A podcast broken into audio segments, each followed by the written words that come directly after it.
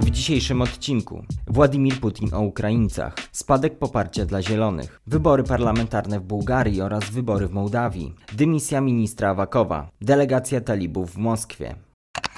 12 listopada opublikowano artykuł prezydenta Władimira Putina o historycznej jedności Rosjan i Ukraińców. Treść artykułu podporządkowana jest tezie, że Ukraińcy stanowią odwieczną, nieodłączną część trójjedynego narodu ruskiego. Jak napisał Władimir Putin, próby zerwania więzi Ukrainy i Rosji muszą skończyć się rozpadem ukraińskiej państwowości. Jak twierdzi rosyjski prezydent, brak jest historycznych podstaw do mówienia o odrębnym narodzie ukraińskim przed epoką sowiecką. Jego proklamowanie miało być skutkiem wyłącznie interesów mocarstwowych Austro-Węgier. Jak pisze Putin, Rosja z szacunkiem odnosi się do istnienia narodu ukraińskiego, ale ponieważ współczesna Ukraina zawdzięcza swój obecny kształt terytorialny epoce sowieckiej, to zerwanie przyjaznych relacji z Rosją, spadkobierczynią ZSRR, powinno zgodnie z logiką oznaczać powrót do granic Ukrainy z 1922 roku. Przy okazji Putin poddał krytyce politykę bolszewików, którzy tu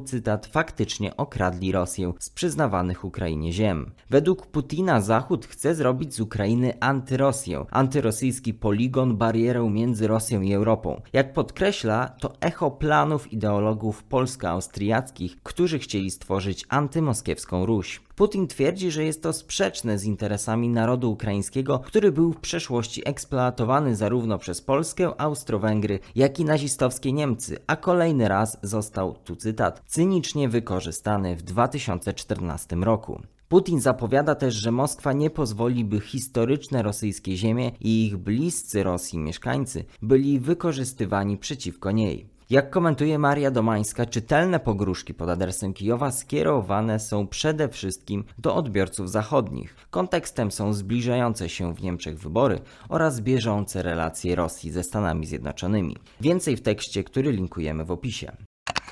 11 lipca w przedterminowych wyborach parlamentarnych Mołdawii zwyciężyła Partia Działania i Solidarności PAS, związana z urzędującą prezydent Mają Sandu. Ugrupowanie zdobyło 52,8% głosów, co daje 63 mandaty w 101-osobowym parlamencie. Drugi najlepszy wynik 27,2% i 32 posłów uzyskał prorosyjski blok wyborczy komunistów i socjalistów. W ciągu ostatnich lat obserwowany jest systematyczny spadek poparcia mołdawskiego społeczeństwa dla ugrupowań prorosyjskich. Związane jest to przede wszystkim z postępującą zmianą pokoleniową. Zwycięstwo PAS oraz zdobycie przez to ugrupowanie bezwzględnej większości w parlamencie oznacza jakościową zmianę i historyczny przełom w mołdawskiej polityce. Po raz pierwszy od lat 90. pełnię władzy w kraju przyjmie partia utworzona w sposób oddolny, niepowiązana ze środowiskami oligarchicznymi. Po raz pierwszy także bezwzględną większość parlamentarną zdobyło ugrupowanie centroprawicowe opowiadające się jednoznacznie za zbliżeniem z Zachodem.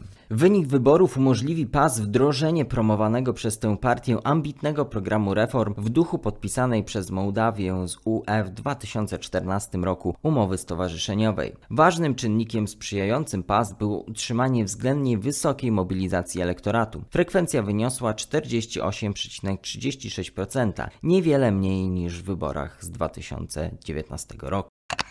Za to w przedterminowych wyborach parlamentarnych Bułgarii zwyciężyła antyestablishmentowa i antykorupcyjna partia Jest Taki Naród Sławiego Trifonowa, zdobywając ponad 24% głosów. Na drugim miejscu znalazła się centroprawicowa koalicja Obywatele na rzecz Europejskiego Rozwoju Bułgarii, Związek Sił Demokratycznych byłego premiera Bojko Borisowa, na którą zagłosowało 23,5% głosów. Według sondaży frekwencja wyniosła około 41% i jest tym samym najniższa w historii krajowych wyborów parlamentarnych. Przedterminowe głosowanie było konieczne, gdyż po elekcji z 4 kwietnia bieżącego roku nie udało się utworzyć koalicji rządowej. Ponowne szanse na stworzenie stabilnego gabinetu są jednak niewielkie. Choć partie protestu skupiające się na krytyce korupcji i zjawisk oligarchicznych uzyskały lepsze wyniki w porównaniu z poprzednią elekcją, to wciąż nie będą dysponowały większością w parlamencie pozwalającą na utworzenie rządu.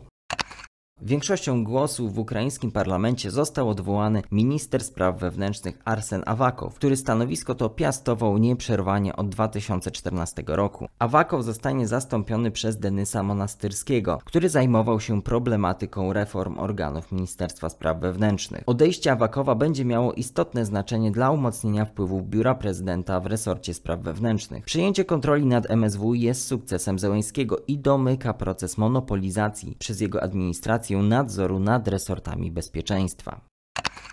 W dniach 8-9 lipca trzyosobowa delegacja talibów uważających się za władzę tzw. Tak Islamskiego Emiratu Afganistanu odwiedziła Moskwę, gdzie przeprowadziła konsultacje ze specjalnym przedstawicielem prezydenta Rosji do spraw Afganistanu. Strona rosyjska wezwała talibów, by nie destabilizowali postsowieckich państw Azji Centralnej oraz podjęli negocjacje z władzami w Kabulu i reprezentantami mniejszości etnicznych w celu sformułowania koalicyjnego rządu przejściowego. Moskwa obiecuje, że po roz rozpoczęciu takich negocjacji podejmie starania o wykreślenie talibów z listy organizacji terrorystycznych. Kluczową kwestią dla Rosji będzie zapewnienie w miarę skutecznej kontroli granicy tadżycko-afgańskiej. Obawy przed napływem migrantów, jak też radykalnych bojówek islamskich mogą zaowocować decyzją o wysłaniu na granicę kontyngentu służby granicznej FSB. Cele rosyjskiej polityki w Afganistanie wydają się sprowadzać do doprowadzenia do końca procesu wycofywania się Stanów Zjednoczonych z regionu, doprowadzenia do realnych, a nie pozorowanych politycznych negocjacji pomiędzy rywalizującymi siłami afgańskimi i dopełnienia w nich funkcji pośrednika, stworzenia regionalnego mechanizmu nadzorującego proces polityczny w Afganistanie, w którym Rosja mogłaby grać rolę języczka uwagi i który stanowiłby rodzaj regionalnego koncertu mocarstw koordynującego ich politykę wobec Afganistanu. Jednak jak pisze Witold Rotkiewicz, nie ma na razie oznak, by Rosja aspirowała do budowania swojej szczególnej szczególnej pozycji w samym Afganistanie, na przykład poprzez stworzenie prorosyjskiego obozu politycznego. Więcej w analizie, która pozostaje w opisie. Spada poparcie dla Zielonych. Wynika to m.in. z zarzutów o plagiat niedawno wydanej książki kandydatki tego ugrupowania na kanclerza, Annaleny Baerbock. Do tego nałożyły się także wcześniejsze niejasności dotyczące jej oświadczenia majątkowego. Jak piszą analitycy OSW, o wyniku wyborów w RFN w dużym stopniu decydują osoby starsze. Ich odsetek wśród elektoratu zwiększa się bowiem najszybciej. Chociaż prawo do oddania głosu w wyborach 26 września w Niemczech ma ponad 60 milionów osób, to właśnie decyzja najstarszego elektoratu będzie miała największe znaczenie. Jest to najszybciej powiększająca się i najbardziej zdyscyplinowana grupa wiekowa. Wśród osób powyżej 60 roku życia kandydaci Hadecji mogliby liczyć na poparcie 42% uprawnionych, Schulz 34%, a kandydatka Zielonych 11%. Odwrotnie jest wśród najmłodszych wyborców. Osoby poniżej 30 roku życia jednoznacznie wybrałyby na urząd kanclerza Annaleną Baerbock 56%. Pomimo upływu ponad 30 lat od zjednoczenia Niemiec nadal widać różnice w zachowaniach wyborczych pomiędzy mieszkańcami obu części RFN, co obrazują wyniki wyborów do Parlamentu Europejskiego w 2019 roku. Zachęcamy wszystkich Państwa do subskrybowania tego kanału. Wkrótce kolejne odcinki, między innymi film o Armenii. Do usłyszenia w kolejnych odcinkach.